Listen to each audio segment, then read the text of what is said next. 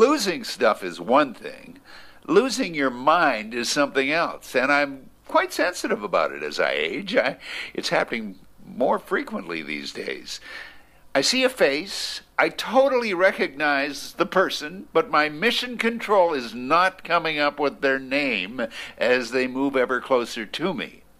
Hi man, how you doing? You know, I remember decades ago my dad's salesman friend had the perfect solution for this dilemma. Oh, hi, I'm I'm sorry, I've forgotten your name. Bill. Oh no, no, I, I know I know your first name, Bill, but I just mean your last name. Wow. Good recovery. Very smooth. Alf. You see, I remembered his name.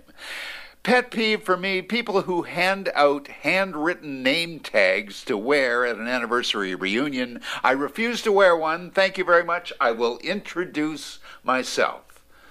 Tell me this hasn't happened to you. You're at one of these reunions when someone rushes up to you all excited. Doug, Doug, so good to see you again after all these years. Remember when we. Okay, here's the problem. Their face looks vaguely familiar, but their name, absolutely no recall. So I usually join right in with all the Bono me. Oh yeah, I can't believe we used to. Can you? God, that was crazy, wasn't it? Yet to yourself, I'm thinking, I can't remember being your high school computer date. The other option, kill the moment and their enthusiasm by unlocking your eyes with theirs to sneak a peek at their name tag without missing a beat or a blink.